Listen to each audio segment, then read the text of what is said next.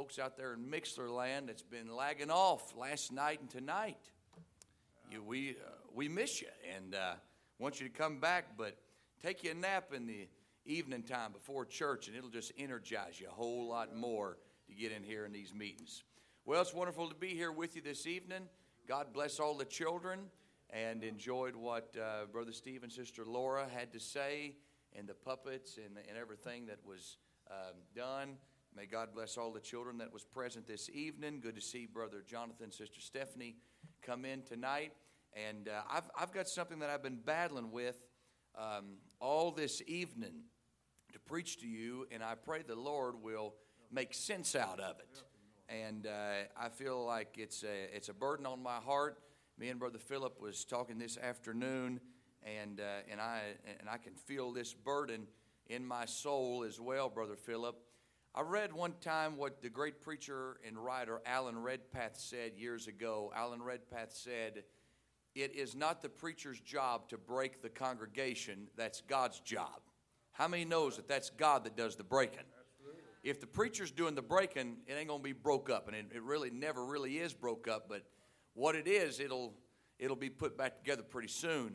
But Alan Redpath says that it's, it's God's job to break someone, to break a congregation, but it's the preacher's job to try to cultivate that new soil.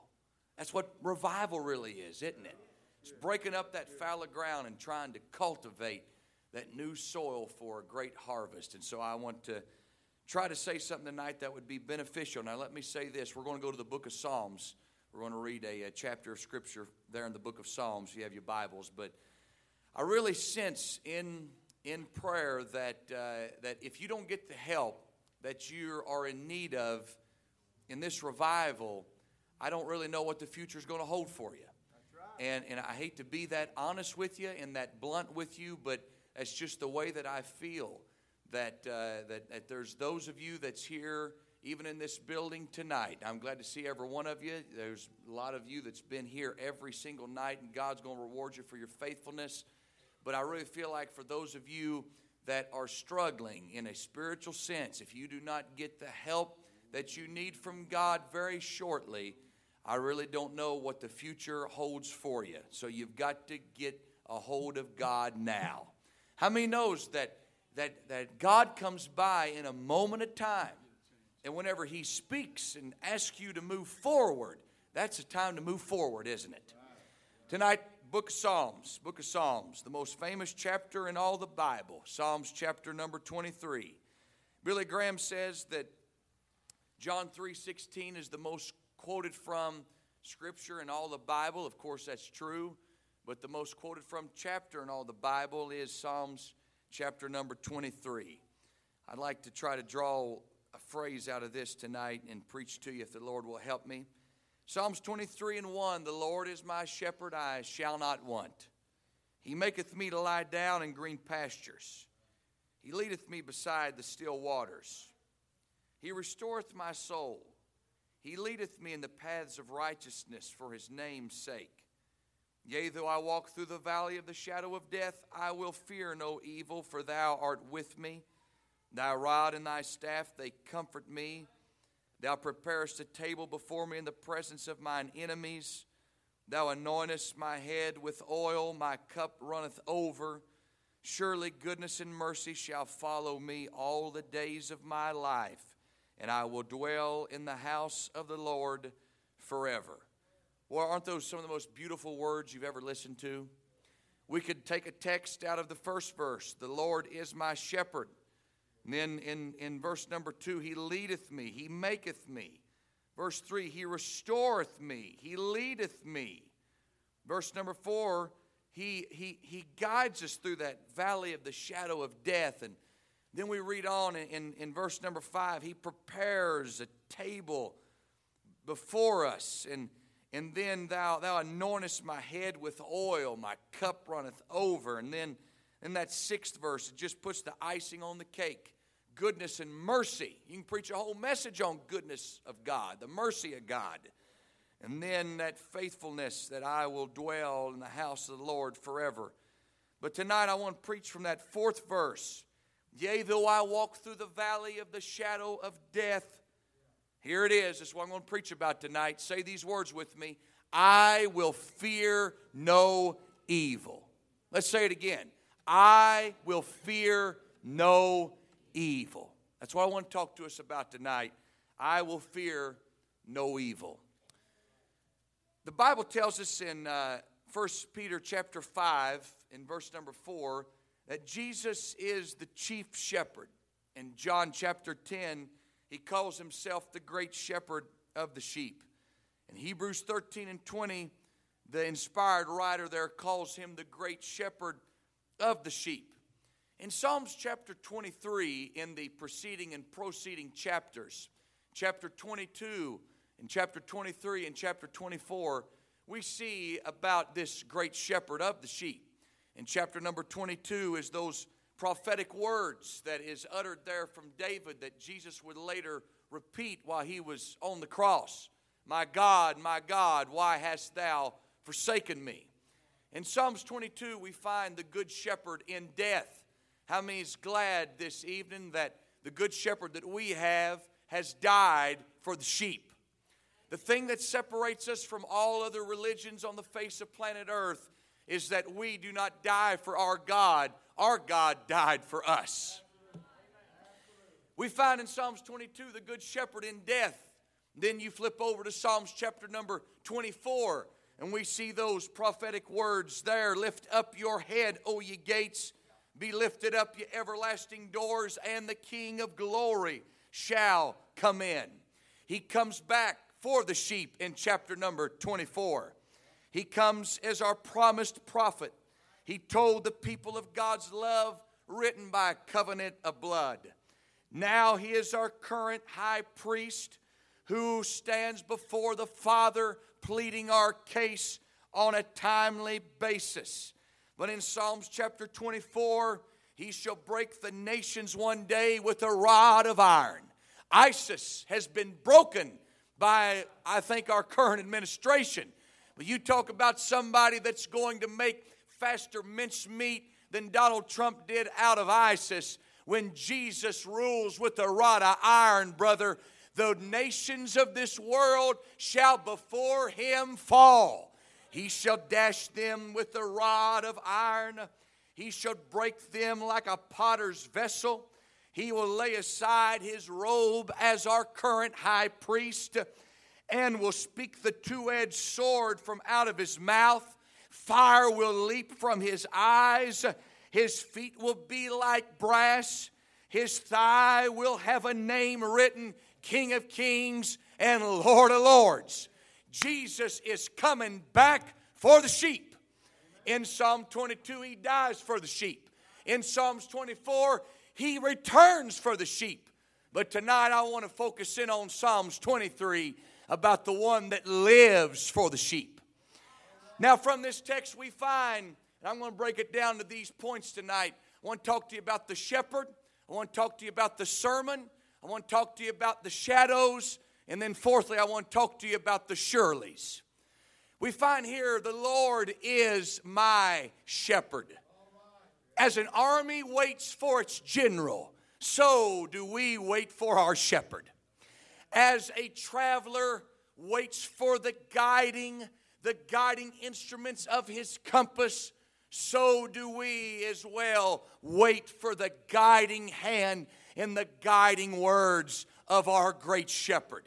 Where would we be at this evening had it not been for that great shepherd of the sheep?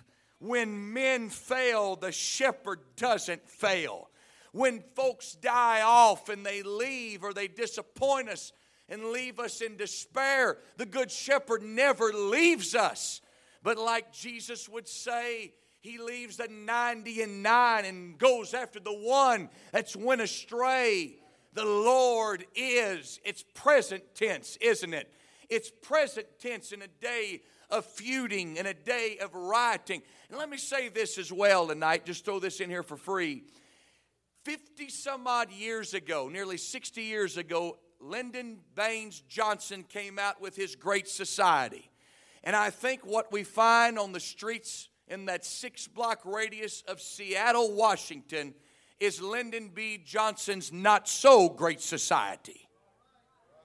I think that that enabled people to live off the government, take advantage, get, get, get gained by ill gotten means. Uh, and, and, and let all the other taxpayers pay their bills, and we have enabled a group of people that have a mentality that we owe them everything. Brother, that is not such a great society. But in the midst of rioting, in the midst of federal interstate systems where trucks pass on a daily basis at 70 and 80 miles an hour as federal highways are shut down, the Lord still is. The Lord still is. He always was. He always shall be. But even right here tonight, the Lord still is.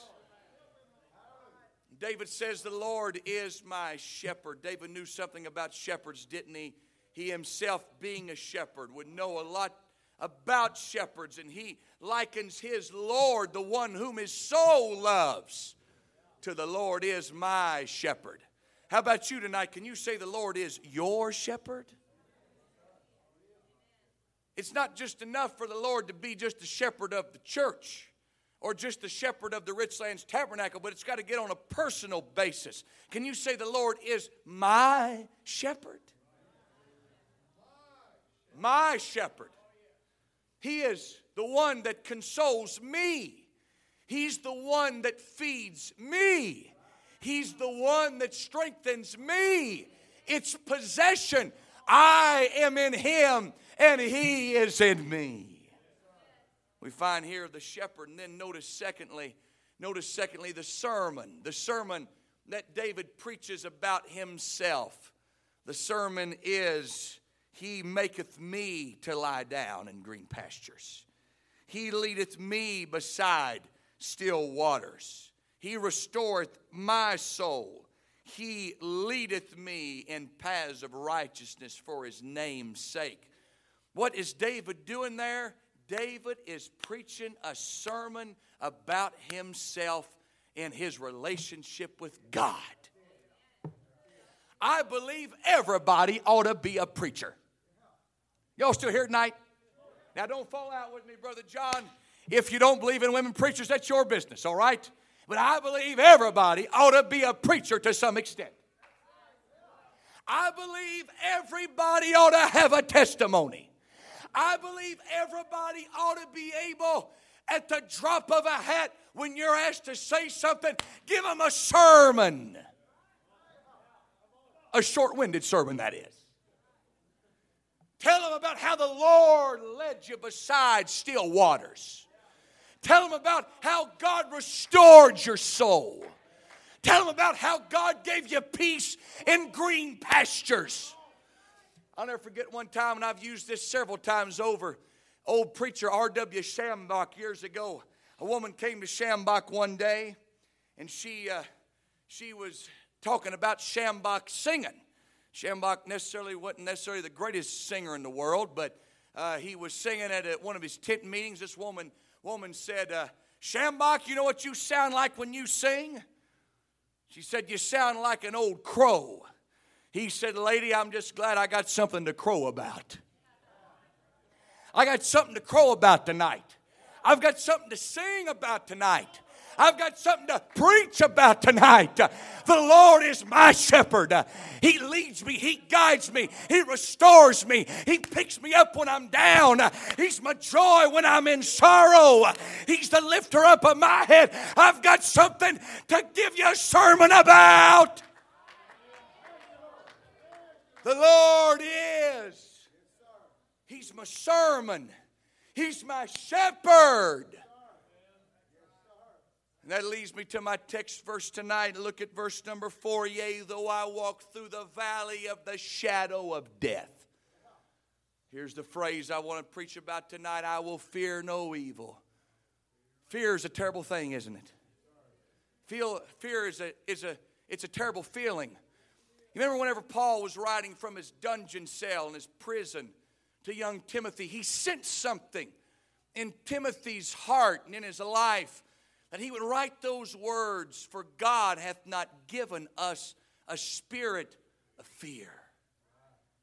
Timothy, fear does not have a mailbox that you can put postcards in. Timothy, fear does not have a address where you can send a subpoena to court and try to get rid of him. It's not like that, Timothy. It's a spirit that gets a hold of you. And it controls you.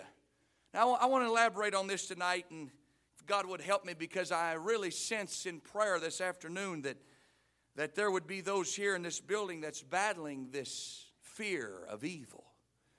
Fear is not necessarily a bad thing if it drives us to do something good. A good sense of fear is necessary for a right relationship with God. A good sense of the fear of God will change the way that we treat others and look at ourselves. Fear of God keeps us from being dishonest. It's not a bad thing to have the right kind of fear, is it? The fear of the Lord is linked very closely to the truth. The fear of the Lord is the beginning of wisdom, and it's and it's and it's the right kind of fear that we must possess. But then flip the coin, look at the other side of fear. Fear can become that thing that paralyzes you in your spiritual condition. Now, let me take out the shovel and begin to cultivate just a little bit more here because I need to dig a little bit deeper into this tonight. Fear has torment, doesn't it? That's what the book says.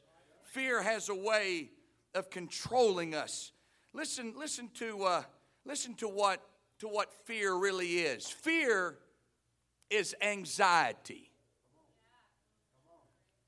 Fear has all these different adjectives and all these different ways that it manifests itself. You know, sometimes fear manifests itself as a contentious spirit. When you can't get along with anybody, sometimes you trace the root down right to the core, and you'll find there's a spirit of fear there in some way or form. Fear has a way of making us becoming afraid to live. There are some people that are afraid to even live during all this pandemic and you be you be driving down the road i was i was down in south georgia and uh, brother jonathan a few months ago when all this stuff hit. And uh, of course, everyone was wearing masks and things like that. And, and uh, me and my buddy Tommy Guthrie was driving down the road and we pulled up at a stoplight. And there was one, one, one woman sitting there in her car and there was nobody else in the vehicle and she was wearing a mask. Joe Biden was, was, was, was, was, was buried in his basement for a couple months and would get on national television wearing a mask. Brother and sister, let me throw this in here for good measure if you're going to get the coronavirus from breathing your own oxygen, we've got serious problems.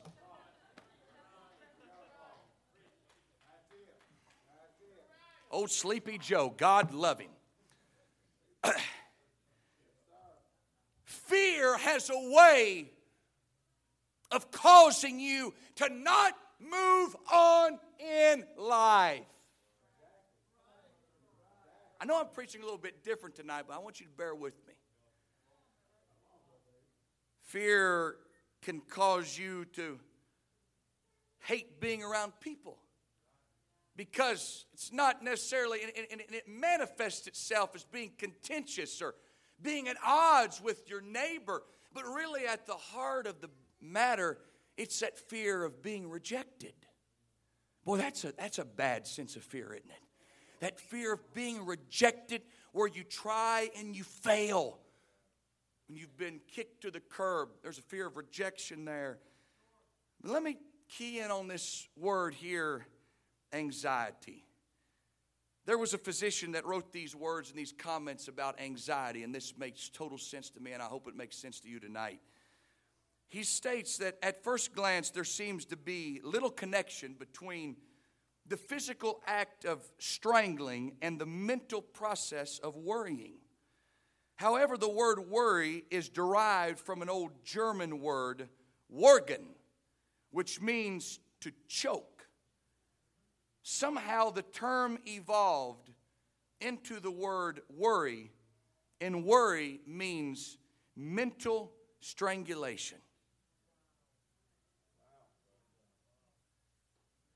And that's the reason you can't have revival. Y'all still here this evening?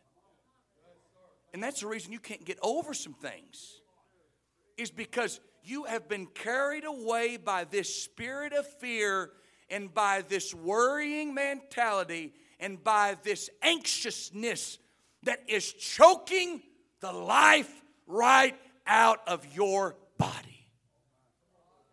Have you ever met people that went to an early grave and you know they went to an early grave because they worried themselves to death?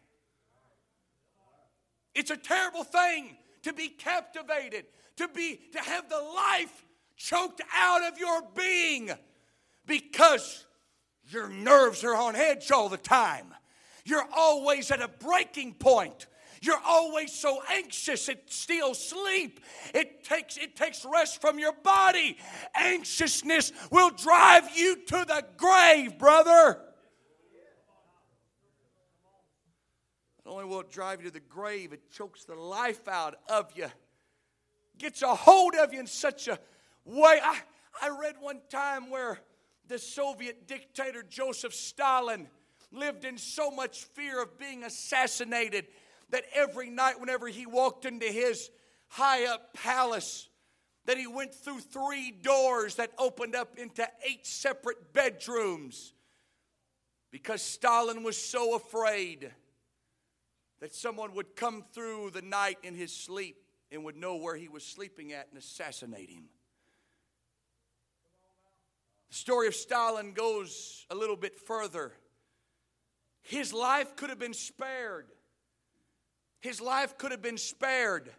But because he was the only one that had the lock, the key to lock the doors to all of those bedrooms that he would have at his disposal to choose which one to sleep in. He died inside of one of those rooms, locked away and could have been saved by just one simple injection. And I've got to ask you the question tonight Are you going to die back there?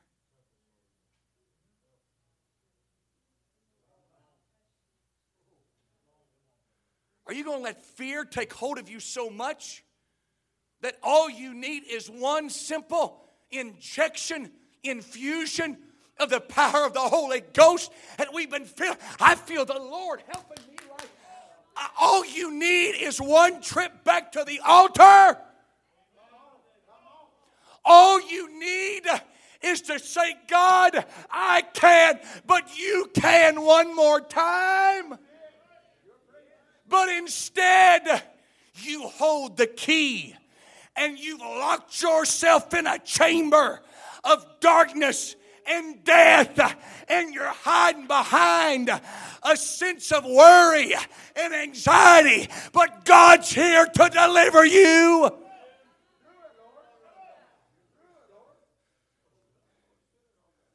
Listen, listen to some more of this about anxiety.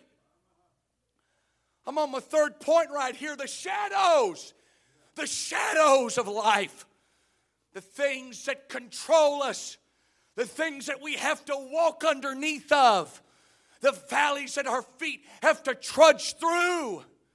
It's the shadows that get to us, it's the fear that comes upon us, and it's the anxiety that stops us from having a move of God. Why is worrying wrong? The reason that worrying or anxiety is wrong, number one, is because anxiety highlights the human viewpoint and it strangles God's viewpoint. The attention is always turned inward instead of Number two, anxiety chokes our ability to make rational decisions to determine this is good now, listen very closely it chokes out our ability to determine and make a rational decision and to determine what is essential and what is incidental. And there's a big difference between those two.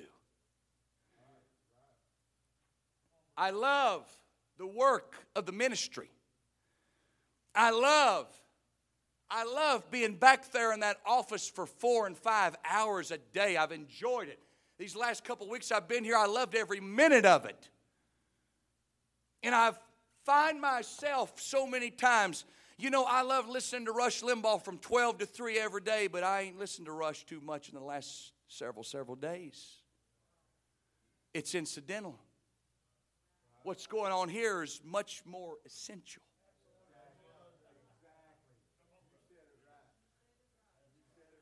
It's good to make sure that, that the building's cleaned and the and and all these facilities that you folks have here are kept up in nice working order. But that's just incidental. Getting a hold of God is much more essential. I, it's great to take vacation. It's great to, but it worries me whenever we take vacations every weekend.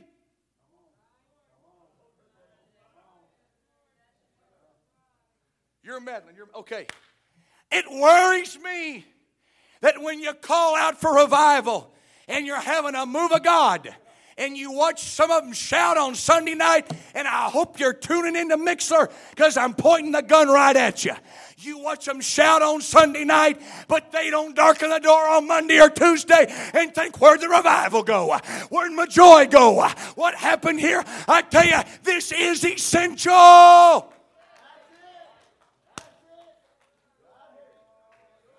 All you folks that's here in the building tonight ought to shout amen. Essential. But when anxiety gets a hold of you, you care more about little incidental things, little trivial things, things that absolutely don't matter a hill of beans whatsoever. Listen, this church needs revival. This place needs a renewing. We need a revisitation of what you had 60 and 70 years ago. We need it to happen now. It is essential. I said it's essential that somebody gets saved. It's essential that somebody gets filled with the Holy Ghost. It's essential that we have a move of God.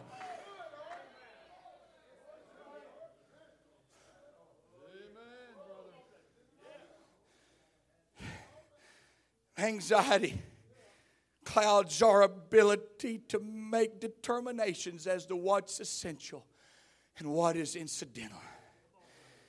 Here's another one anxiety makes us judgmental of everyone else. Oh, somebody's getting pegged tonight. Judgmental of everyone else.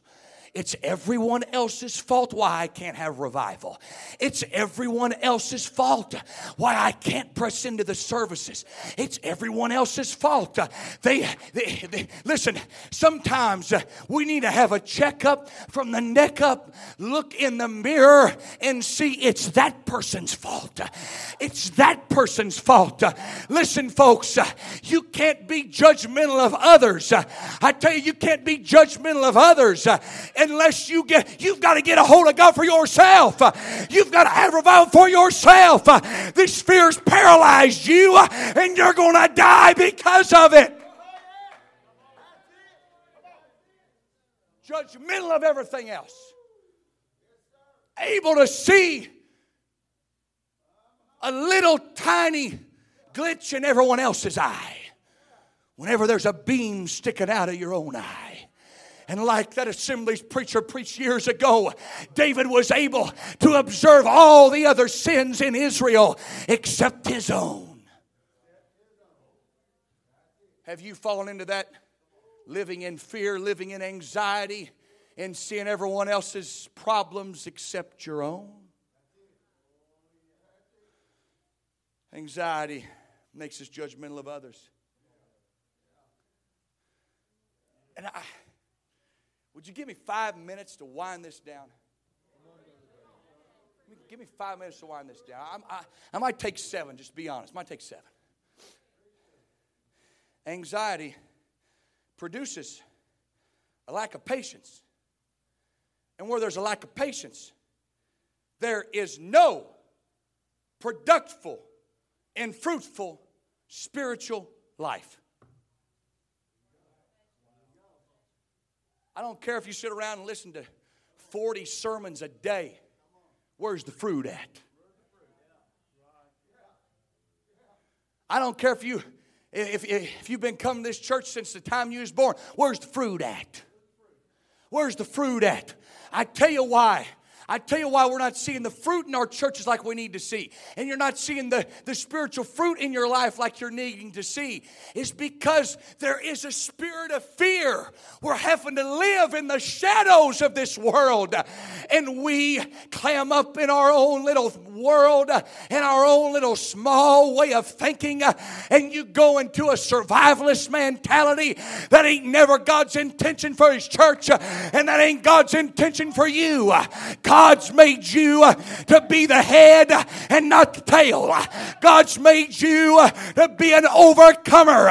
And God's made you to stand up in the face of fear and say, I will fear no evil.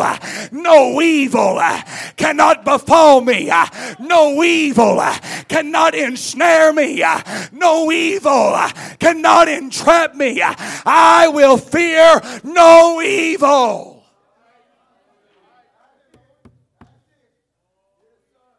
I'll fear no evil. I'll fear no evil. In the shadows. Now, there's a lot more I could preach out here in this text tonight.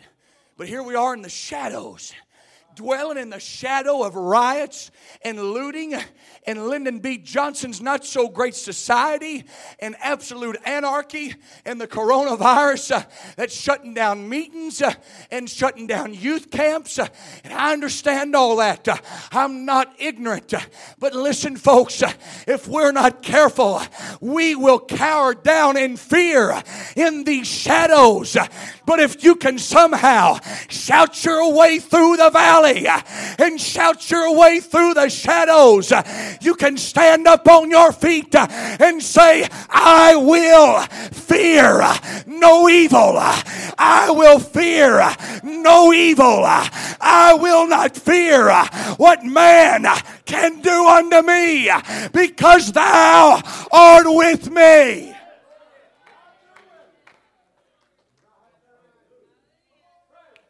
There's deliverance for someone in this building tonight. Lift your hands all over the house.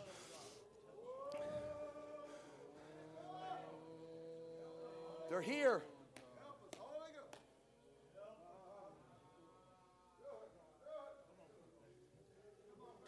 You're here in this building.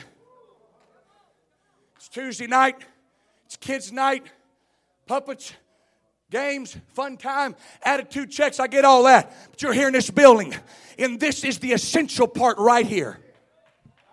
I said, This is the essential part right here. This is why I've stayed over for another week and a half because this is the essential part right here. You have been living in a state of fear for too long. You've been walking through this valley of the shadow of death for too long. I've come to tell you there is deliverance from the spirit of fear. I said, There is deliverance from the spirit of fear. And if you leave this building tonight still entrapped, still imprisoned, you'll do so by your own accord. Because I'm telling you, I heard a voice from heaven say, Be strong and of good courage. I will fear no evil. And if you can make it through the shadows, if you can make it through the shadows, you know what's on the other side of the shadows? Is the Shirleys. If you heard not your name Shirley, God bless you. I know we got one sister Shirley back here. It's a different type of Shirley I'm talking about. On the other side of the shadows is the Shirleys. Goodness and mercy Somebody say goodness and mercy. Somebody say goodness and mercy. Goodness and mercy. goodness and mercy. Hallelujah. Don't stay defeated another day. Stand up on your feet and shout in the mouth of hell I will fear no evil. The rest of you need to stand right now. Come on, church, let's shout it together. I will fear no evil.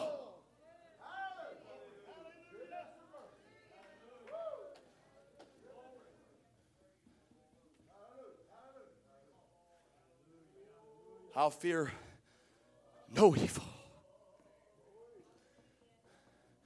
On the other side of these shadows, there's Shirley's goodness and mercy. I couldn't see it when I was walking back there through that valley, Brother Steve. I couldn't see him because that valley of the shadow of death was dark, Brother Roger. But goodness and mercy was back there following me the whole time that I was walking through.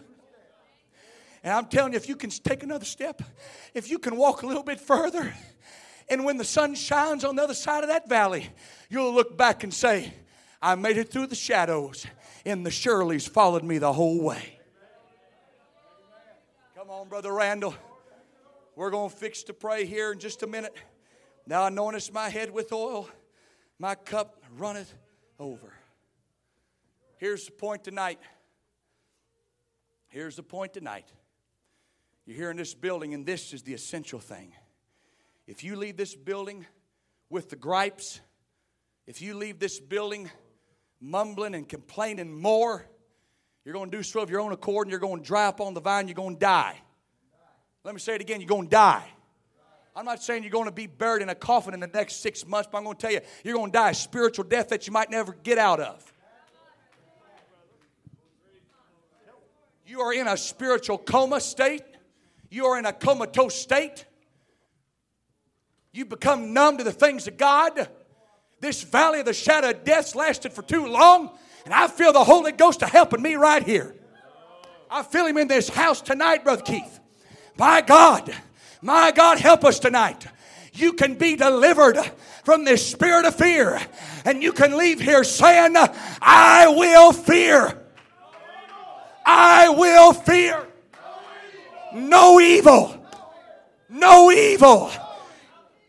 If you can trust God with the next breath, you can trust God with your future. As they begin to play, they begin to sing. We're going to pray. Lord, I thank you for this congregation.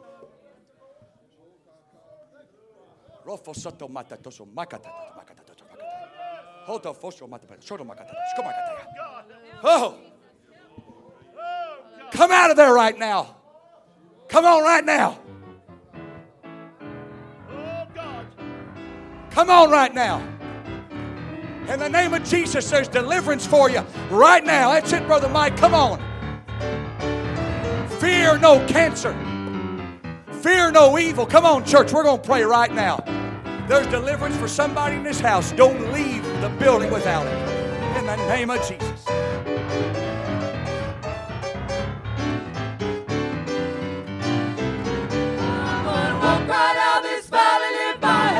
praise the Lord. Ain't gonna old Satan get me down, down, down? Why should I sit here till I die? Heaven wakes us a little bit higher. All things are true, honest, with my Lord. lovely, just, pure, a good report. If there be any virtue any praise, think on these things. Down, down, why should I sit here till I die? Us a little bit higher. I'm gonna walk this valley with my Lord. Must travel to that city, it won't always be on the mountaintop. But the battle that we must face, the Lord's gonna give us grace to make the trip back up the hill where the sun shines bright. I'm gonna walk right out this valley, lift my hands and praise the Lord.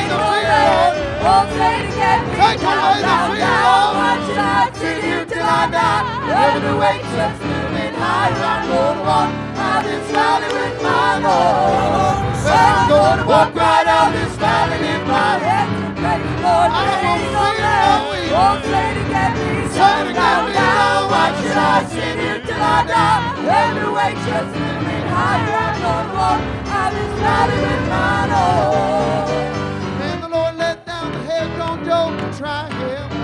The devil took his shield out and everything that he owned. Thou art with Job Sister stood April. there crying, lifted his head up higher, came out of that valley. Praise God with a whole lot more. But I'm gonna walk right out this valley, lift my hands and praise the Lord. Oh, Satan, get me Satan, get down, me down. Why should I sit here till I die? Every way just little bit higher. I'm gonna walk this valley with my Lord. I'm gonna walk right out this valley, lift my hands and praise the Lord. Ain't gonna last. Oh, Satan, get me down, down, down. Why should I sit here till I die? Every way just little bit higher. I'm gonna walk this valley with my Lord. We must travel to that city. It won't always be on the mountaintop. The battle that we must face, the Lord's gonna give us grace to make the trip back up the hill where the sun shines.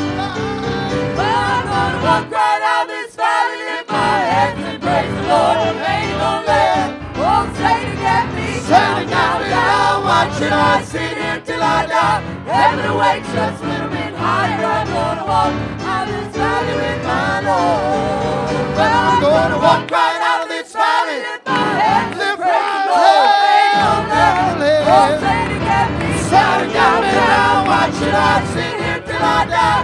Every way just a little bit higher. I'm gonna walk with my Lord. Well, I'm gonna walk right out this valley, my hands and praise the Lord. Ain't gonna Satan get me Satan, get down, me down. down. Why should I sit here till I die?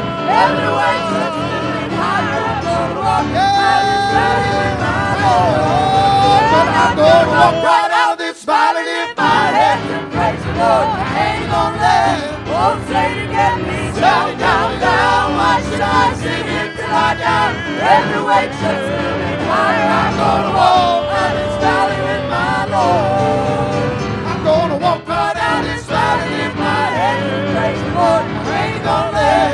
me down, down, I sit here till I just higher.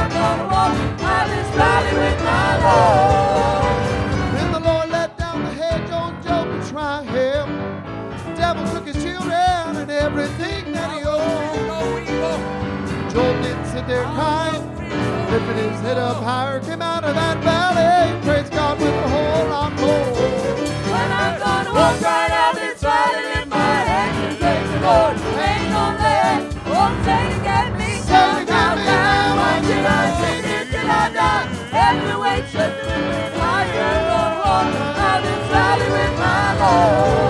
Well, I'm gonna Walk right out